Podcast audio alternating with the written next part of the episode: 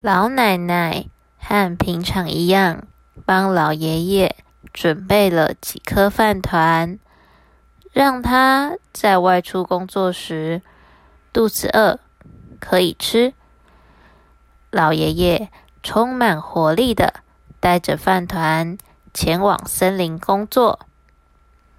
到了中午，老爷爷的肚子已经饿得咕噜咕噜叫了。把老奶奶准备的饭团拿出来，吃得津津有味。正准备要把最后一颗饭团拿起来时，没想到饭团竟然滚走了，掉进了一个小小的洞穴。过不久，从洞穴跑出一只老鼠。而且是一只会说话的老鼠。他说：“很感谢老爷爷的饭团，让他们全家都吃得很饱。为了表达谢意，要邀请老爷爷去他们家玩。”老爷爷觉得很奇怪，但还是无法拒绝热情的老鼠。老鼠请老爷爷抓着尾巴，闭着眼睛，就可以到达老鼠家了。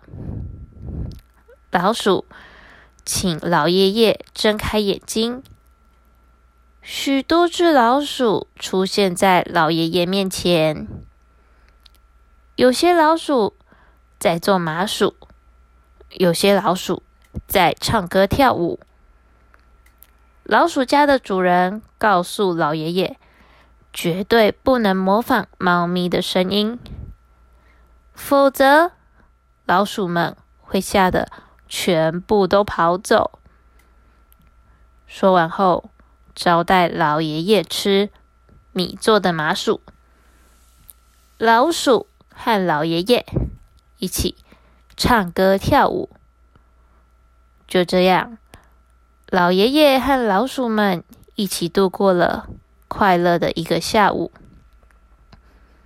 回去之前，老鼠送给爷爷一个用盒子装的礼物。回去时，老鼠请老爷爷抓着尾巴，闭着眼睛，就可以回到原本的地方了。老爷爷回到家后，把盒子。打开一看，里面全是闪亮亮的金银财宝。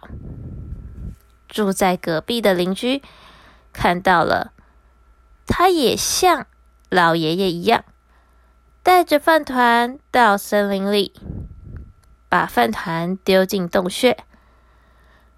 老鼠从洞穴爬了出来，邻居也顺利的到达老鼠家。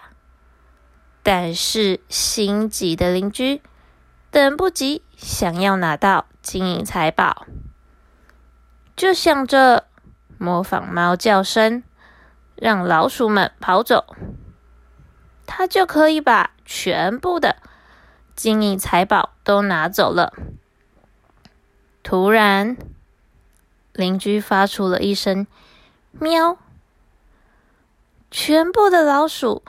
都跑得无影无踪了，老鼠家的灯也全部变暗了。